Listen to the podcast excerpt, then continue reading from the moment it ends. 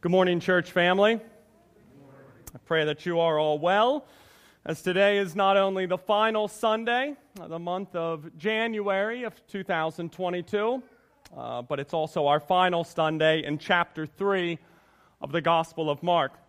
As this morning we will be looking at Mark chapter 3, verses 31 through 35, which is a unique little text about Jesus Christ and his mother and his brothers. However, it isn't like Jesus' family just kind of arrives on the scene here out of nowhere. And I say that because although last week we worked our way through a narrative about some scribes from Jerusalem and this concept of blasphemy against the Holy Spirit, the week before that, church, when we were looking at verses 13 through 21, we actually close that section by noting that when Jesus Christ finally returned home, likely to Capernaum and likely to the house of Simon and Andrew, that again another crowd of people gathered to see him. A crowd that was so unrelenting of Jesus Christ that they were literally, verse 20, keeping him from eating. Therefore, when members of Jesus' family heard about this, that Jesus wasn't even eating because of the constant demands of the crowds that were coming to see him, they then, verse 21, went out to seize him. Because in their estimation, Jesus Christ had gone crazy and nuts and kooky and pretty much, verse 21, out of his mind. Nevertheless, church, following this account of Jesus' family going out to seize him, John Mark, he turns his attention here to the story about some scribes from Jerusalem who were claiming at this time that Jesus Christ, verse 22, was possessed by Beelzebub and that it was by the prince of demons that he was able to cast out the demons. To which Jesus Christ then, he responded to those nonsensical and illogical and ridiculous claims by saying to the scribes in verse 24 that if a kingdom is divided against itself, that that kingdom cannot stand. And that if a house is divided against itself, that that house will not be able to stand. In essence, saying that it is not Satan who is rising up against himself here, but instead, being that Jesus Christ is stronger than Satan, what is actually taking place here then is that Jesus Christ has broken into Satan's realm, has bound him up, and is actually plundering him of his goods and setting those in his possession free as he casts the demons out. To which this dialogue then between Jesus Christ and that of the scribes, well, it ends with a terrifying warning. That warning being verse 29 that whoever blasphemes against the Holy Spirit never has forgiveness, but is guilty of an eternal sin. Meaning that individuals who get to the point, church, where their heart becomes so hard and so callous and so obstinate toward Jesus Christ that despite all the evidence that the Holy Spirit puts in front of them, that their permanent position will forevermore be to ignore the promptings of the Holy Spirit and to instead describe the very work of Jesus Christ to the evil one himself, and thus will never, ever, ever be forgiven of that sin because, quite honestly, they will never seek to repent of that sin. However, church, as we see in the text today, John Mark, he once again turns his attention back to Jesus' family here, but this time it is in order to display to his readers exactly who are the true members of the family of God. Which at this time takes us to our thesis statement this morning, church or to the main theme of our sermon this morning, which is this The true children of God are only those who do the will of God. The true children of God are only those who do the will of God. Therefore, at this time, church, let's open our Bibles up to Mark chapter 3, as we will be looking specifically this morning at verses 31 through 35. And if you are joining us today and do not have a Bible with you, please know that is okay. and that there are Bibles located in the chairs in front of you this morning.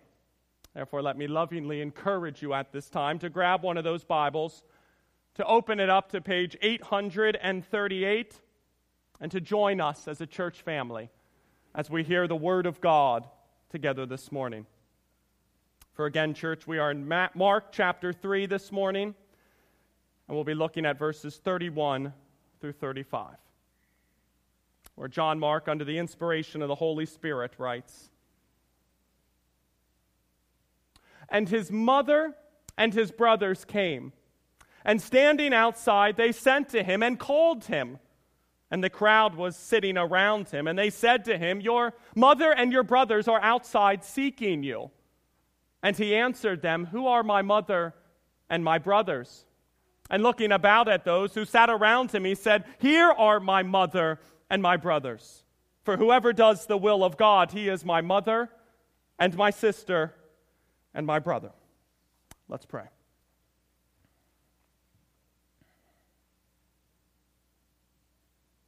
Heavenly Father,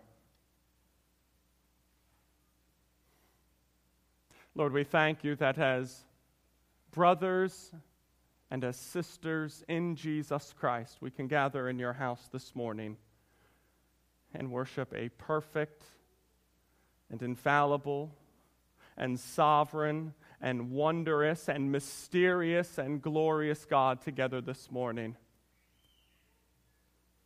For we are part of the family of God heirs of the Son of God, of Jesus Christ, because of the gift of salvation you have given us, Father.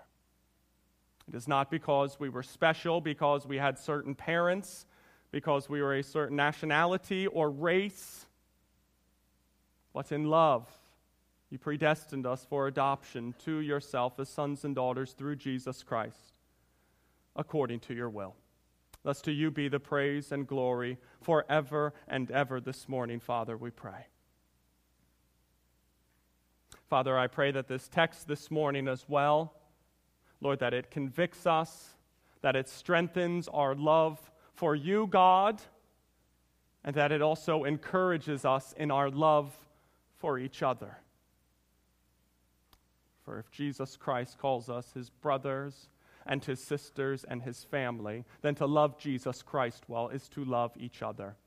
Thus, encourage us in that we pray this morning, Father. Convict us where we have failed, and let us learn to love the church, the family of God, more and more each day.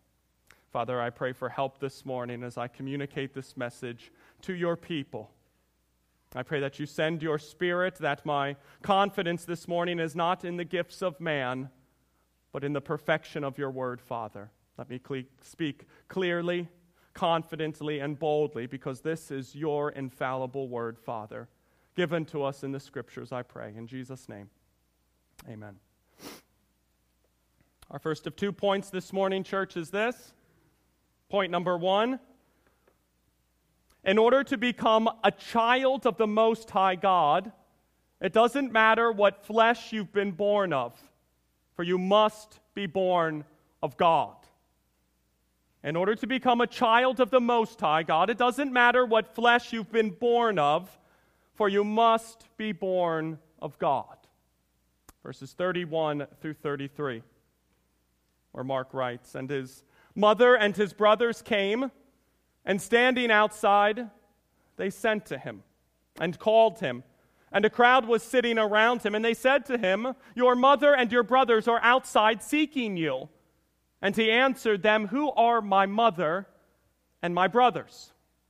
So, again, church, we left off two weeks ago with Jesus' family receiving this news that because of the crowds, that Jesus Christ was not eating. Therefore, Jesus' family, they take off from Nazareth in order to seize Jesus Christ and to likely bring him back with them to Nazareth, since they believed that Jesus Christ had gone, verse 21, out of his mind. And thus, as we see in the text, Jesus' family, they arrive on the scene. Particularly, as verse 31 notes, Jesus' mother and Jesus' brothers arrive on the scene. Jesus' mother, as in Mary, and Jesus' brothers, or Jesus' half brothers, likely James and Joseph and Simon and Judas, as Matthew chapter 13 points out. And just as a side note here, church, being that there is no mention of Joseph in the text, Jesus' earthly father, it is the assumption of most commentators here that Joseph then, at this time, had passed away.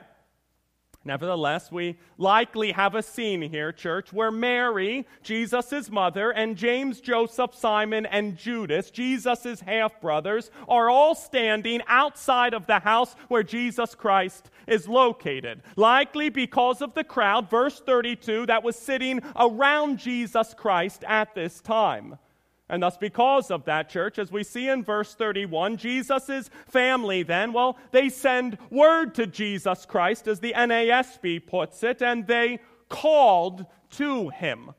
Likely doing so, as James Edwards explains, in order to assert a claim over Jesus Christ. Since Jesus' family here likely just assumed that they had certain rights over Jesus Christ that he was obligated to honor.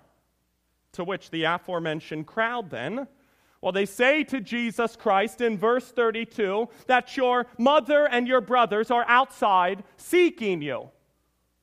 To which Jesus Christ then, he responds back to them by saying in verse 33, Who are my mother and my brothers? For who are my mother and my brothers?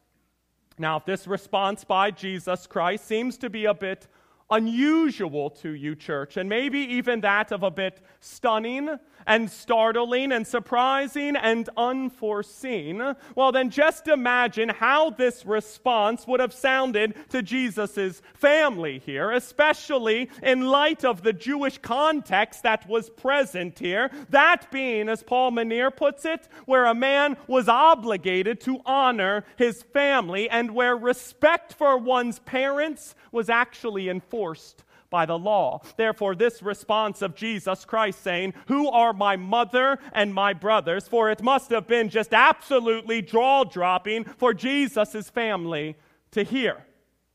Nevertheless, church, Jesus Christ here, he isn't asking this question because he really is kooky and crazy and nuts and insane. For this is the Son of God that we are talking about here, and thus it's not like he's just blanked here, or forgotten here, or was unable to recall here exactly who his mother and his brothers were, for that is most definitely not the case here.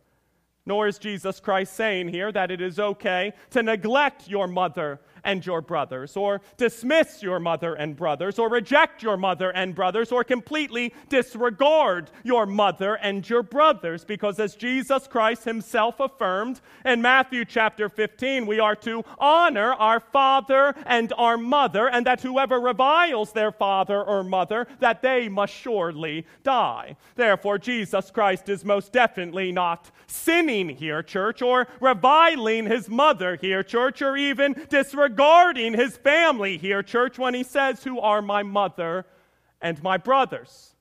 Since Jesus Christ is the sinless Son of God, always walked according to the will of God, and thus always cared for and loved and addressed all the members of his earthly family perfectly and humbly and without sin. Therefore, when Jesus Christ says here in verse 33, Who are my mother and my brothers? What he's beginning to get at, as Daniel Akin notes, is that even though his family members here were related to Jesus Christ and of the same bloodlines of Jesus Christ and grew up in the same household as Jesus Christ and were all part of the same family tree as Jesus Christ, that in no way, church, meant that they had any special authority or right or claim to be part of the true spiritual family of Jesus Christ. Which means then, church, big picture here, that no one, and I mean no one, can become part of the family of God simply because of what nationality they are, or what ethnicity they are, or what race they are, or what color they are, or what last name they possess. Since the true family of God is not made up of those who rely on who they are physically, but instead it is only made up of those who have been regenerated and redeemed and transformed spiritually. A point, church, that Donald Barnhouse illustrates so well in this little story, where he writes At the commencement ceremonies at a Bible Institute in Canada, a young woman gave a testimony that will never be forgotten. For she stood before a great audience and said, I was found on a doorstep in a basket in Leeds, England, when I was six days old. However, I was also found and saved by my Lord and Savior Jesus Christ here in Canada 10 years ago. For many people think that it is a great disadvantage to be abandoned by your parents and left at the mercy of this world. However, to be found and saved by Jesus Christ is the greatest experience of all, since it is the beginning of eternity. Therefore, although you may have been born to the wealthiest of families or been surrounded by loving and caring parents. If you have not been found and saved by Jesus Christ, then you are still indeed lost. And thus, when it comes to the family of God, church, it does not matter if you have been born Jew or Gentile, slave or free, black or white, brown or yellow, male or female, rich or poor, or that of anything else, because the only thing that matters when it comes to the family of God is not what flesh you have been born of, but that you have been born again and thus ultimately been born of God, since only those who have been born of God have been eternally adopted into the family of God. And that privilege, that honor, and that gift, church, of being eternally adopted into the family of God, well, it only comes by grace alone, through faith alone, in Jesus Christ alone, and never through our physical bloodlines, and nor through the ancestors of man. Which takes us to point number two this morning, church, which only confirms and further elaborates on point number one. And thus, point number two this morning, church, is this the true family of God consists only of those who do the will of God. The true family of God consists only of those who do the will of God. Verses 34 and 35, which reads, And looking about at those who sat around him, he said, Here are my mother and my brothers. For whoever does the will of God, he is my brother and sister and mother. So, Jesus Christ here, church, after saying in verse 33, Who are my mother and my brothers? He then, as we see in verse 34, looks about at those who sat around him and says, Here are my mother and my brothers. Or as Matthew chapter 8 puts it, stretching out his hand toward his disciples, he said, Here are my mother and my brothers. Clarifying then in verse 35, or in essence, defining what he means by that in verse 35 by saying, For whoever does the will of God, for he is my brother and sister and mother. Or as Luke chapter 8 puts it, my mother and my brother are those who hear the word of God and do it. Not those, church, who only want to study the Word of God and view Jesus Christ as some kind of academic subject, not those, church, who only want the miracles of God and to view Jesus Christ as some kind of genie. And certainly not those, church, who think that they are the people of God simply because of their bloodlines, ancestors, or race. But instead, the true spiritual family of Jesus Christ is only made up, church, of those who do the will of God and that they respond in faith to the gospel of God and continue then to walk in faith by keeping the commandments of God. And this is so important for us to grasp today, church, because we are living at a time where there are churches out there today with pastors erroneously saying things like, if you're already saved, But if you now want to take the next step in your faith and make Jesus Christ not only your Savior, but also now your Lord, then you need to do this. Implying, church, that you can somehow be saved from the wrath of God by Jesus Christ, all while not submitting to Jesus Christ as Lord or that it is only the super spiritual who are out there today, church, who get to the point where they make Jesus Christ their Savior and seek to do His will as Lord. Whereas Jesus Christ, He makes clear here, church, that the true family of God is only made up of those who do the will of God. And Jesus Christ, he can say that, church, because submission to the will of God and devotion to the will of God and faithfulness to the will of God actually displays that someone is part of the family of God and actually is truly in communion with God. Because for someone to say, church, that they are part of the family of God and that they are in communion with God, all while refusing to submit to the will of God? Well, quite frankly, church, that kind of relationship with God, if you will, well, it will end up going something like this. For as the old German poem says, You call me master and obey me not. You call me light and see me not. You call me the way and follow me not. You call me life and desire me not. You call me wise and acknowledge me not. You call me fair and love me not. Rich and ask me not. Eternal and seek me not. Gracious and trust me not. Noble and serve me not. Mighty and honor me not. Just and fear me not. Therefore, if I condemn you, you can blame me not. For these are the sobering words, church, of our Lord and Savior Jesus Christ from his Sermon on the Mount.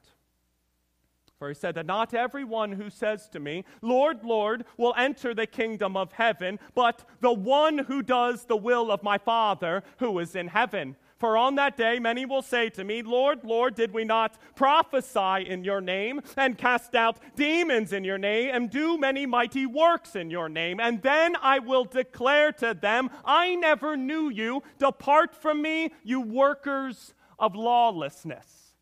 And thus, to put it all together here, church, from our text this morning in order to become part of the family of God or to become part of the true family of Jesus Christ, you cannot rely or depend or expect your background or your heritage or your last name or your bloodlines or any other physical attribute that you might possess, no matter how good you think it may be, to save you, to redeem you, or to get you adopted into the family of God forever because we are only saved by grace grace alone, through faith alone, in Jesus Christ alone. Which means then, church, that we must, must, must confess with our mouth that Jesus is Lord and believe in our heart that God raised him from the dead in order to be saved. Romans chapter 10. And that by confessing and submitting to the Lordship of Jesus Christ, we will naturally then, church, become doers of the Word of God and not hearers only. James chapter 1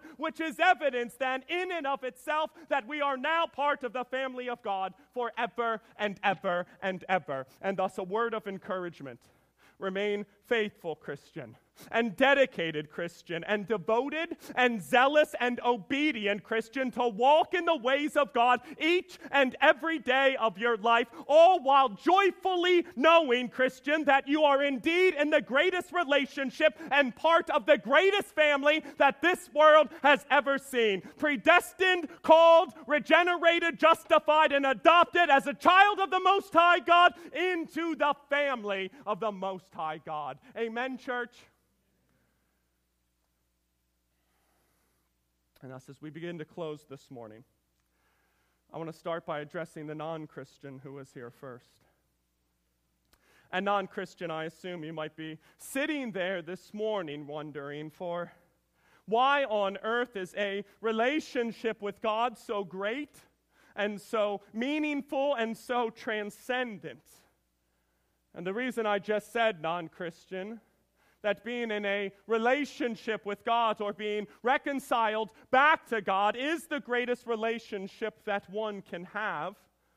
It's because if you think about it, it's non Christian, not only does it mean then that you are in a relationship with the one who created you, and who gave life to you and who continues to sustain you, but it also then means, non Christian, that you are also in an eternal relationship with the one who saved you from your sin, who rescued you from the depths of hell, and who promised to bless you with every spiritual blessing in the heavenly places. However, that reconciled relationship with God, non Christian, make no mistake about it for it is only given to those who repent of their sins and who place their faith in the gospel of Jesus Christ, which is the good news, non Christian, that God, our Heavenly Father, loved this world so much that He sent His only begotten Son, Jesus Christ, into this world as truly God and as truly man to live and to dwell amongst us and to save us from our sin. And He, Jesus Christ, did that for us, non Christian, by initially living for us the life that we could never live. And that the life that Jesus Christ lived here on earth was a perfect and righteous and holy and good life, free of any kind of sin. Therefore, meaning that Jesus Christ fulfilled the law of God, then, non Christian, in its entirety for the children of God. However, Jesus Christ living a perfect life here on earth, that in and of itself was not enough to save sinners from their sins, because a debt a price, a wage that was still owed for their sins, it needed to be paid. That wage being death.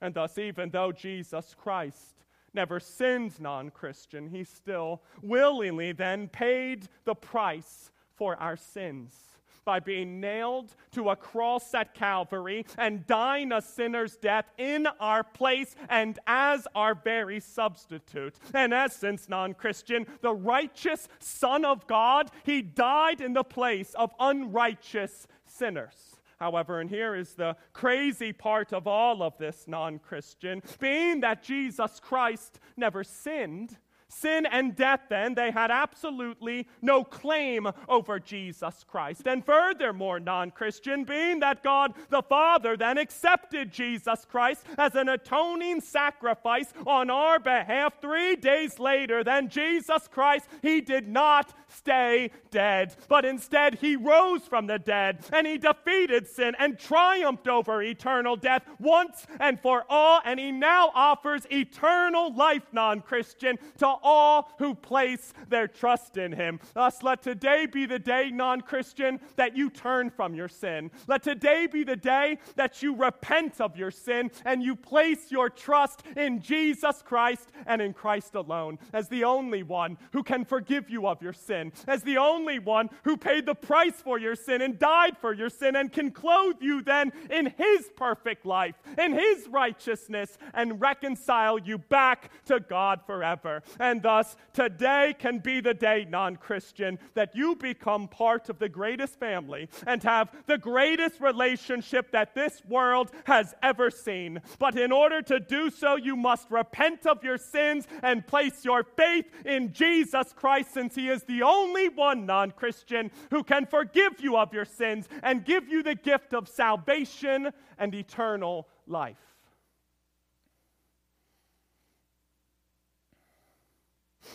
and to the Christian who is here today. Brother Christian, sister Christian, when I came here just over two years ago, I was and still am very intentional about addressing you all as my brothers in Christ, as my sisters in Christ, and as my family in Jesus Christ. Since as Christians, we are all now citizens together in God's kingdom, members together in his family, stones together in his temple, and all one together in Jesus Christ. And yet, brother Christian, sister Christian, when you walk into church on a Sunday morning and you see your aforementioned brothers and sisters in Christ, how exactly do you view them? For do you really see them as individuals who you possess an inseparable unity with, an unbreakable bond with, a sure foundation with, and a deep and eternally connected relationship with? Or do you see them as individuals who you can ignore and not greet and not pray for and not care for and so forth because, quite frankly, you don't really know them or don't feel like you have anything in common with them, or maybe even you just don't really like some of them. And I've seen kind of as a way to cover up some of these aforementioned feelings that some Christians out there today will speak now just very, very generally about the church and say things like, oh, I just love the church, and that's, oh, I just love the body of Jesus Christ, which in and of itself is most certainly not a bad thing. However, as I have heard said many times before, if you really want to know how much you really love the church, then just consider for a second who you love the least in the church. Because how much you love that person is really how much you love the church. A.W. Tozer, he wrote that unity is necessary for the outpouring of the Spirit of God. For if you have 120 volts of electricity coming into your house, but you have broken wiring, you may turn the switch on, but nothing works. No lights come on, the stove doesn't warm, the radio doesn't turn on, nothing. Why? Because you have broken wiring. The power is ready to do its work, but where there is broken wiring, there is no power. And thus, unity is necessary among the children of God if we are going to know the flow of God's power and see Him do His wonderings. And thus, if you are sitting there this morning, Christian, and you can look back at your week at this time and see that you didn't reach out to one of your brothers in Christ or didn't text any of your sisters in Christ or didn't call or share a meal with or encourage or pray for anyone here at Faith Bible Fellowship Church. And not only that, but you were also then more zealous in reaching out to those in your bowling league or in your book club or who you play fantasy football with or follow on social media. Then lovingly, let me encourage you, Christian, this morning, verse 35, to do the will of God who called us as brothers and sisters in Christ to love one one another as Jesus Christ loved us. Not to ignore one another, not to avoid one another, not to disregard one another or detest one another, dismiss one another, or despise one another, but instead to greet one another, to spend time with one another, to invest in each other, to get to know one another, to strengthen the faith of one another, to encourage one another, to weep with one another, rejoice with one another, and to do the will of God with one another as brothers and sisters in Christ, since that is now who we are, church. And thus, although our first and our greatest love will always be for our Lord and Savior Jesus Christ church. Let us never, ever, ever fail to forget that in order for us to love our Lord and Savior Jesus Christ well, that we must absolutely be willing to reach out, to encourage, and to love those whom Jesus Christ Himself called His brother and His sister and His family, since he do, who does not love his brother whom he has seen cannot love a God whom he has not seen. And thus, it is my prayer that we as a church body realize just how special of a relationship we have with our God and with each other. For we were not grafted into the family of God because of our physical heritage, or because of our last name, or parents, or race, or nationality, but instead we all have become part of the family of God because of God who ultimately saved us. And thus, as the children of God, let us then, in the here here and now be forever willing to walk in a manner worthy of the calling to which we have been called. That being to keep the will of God, to love the Word of God, and to press on in following the commandments of God. In particular, Father, let us, as the body of Jesus Christ, be faithful in loving one another, in building each other up, in greeting one another, in meeting with each other, weeping with each other, rejoicing with each other, and growing in the unity of the faith that was once and for all delivered to the saints. For let this community around us, Lord, know that we here at Faith Bible Fellowship Church are brothers and sisters in Christ by the way we love one another. A love that is ultimately founded and grounded, Father, in our love for you. Let's pray.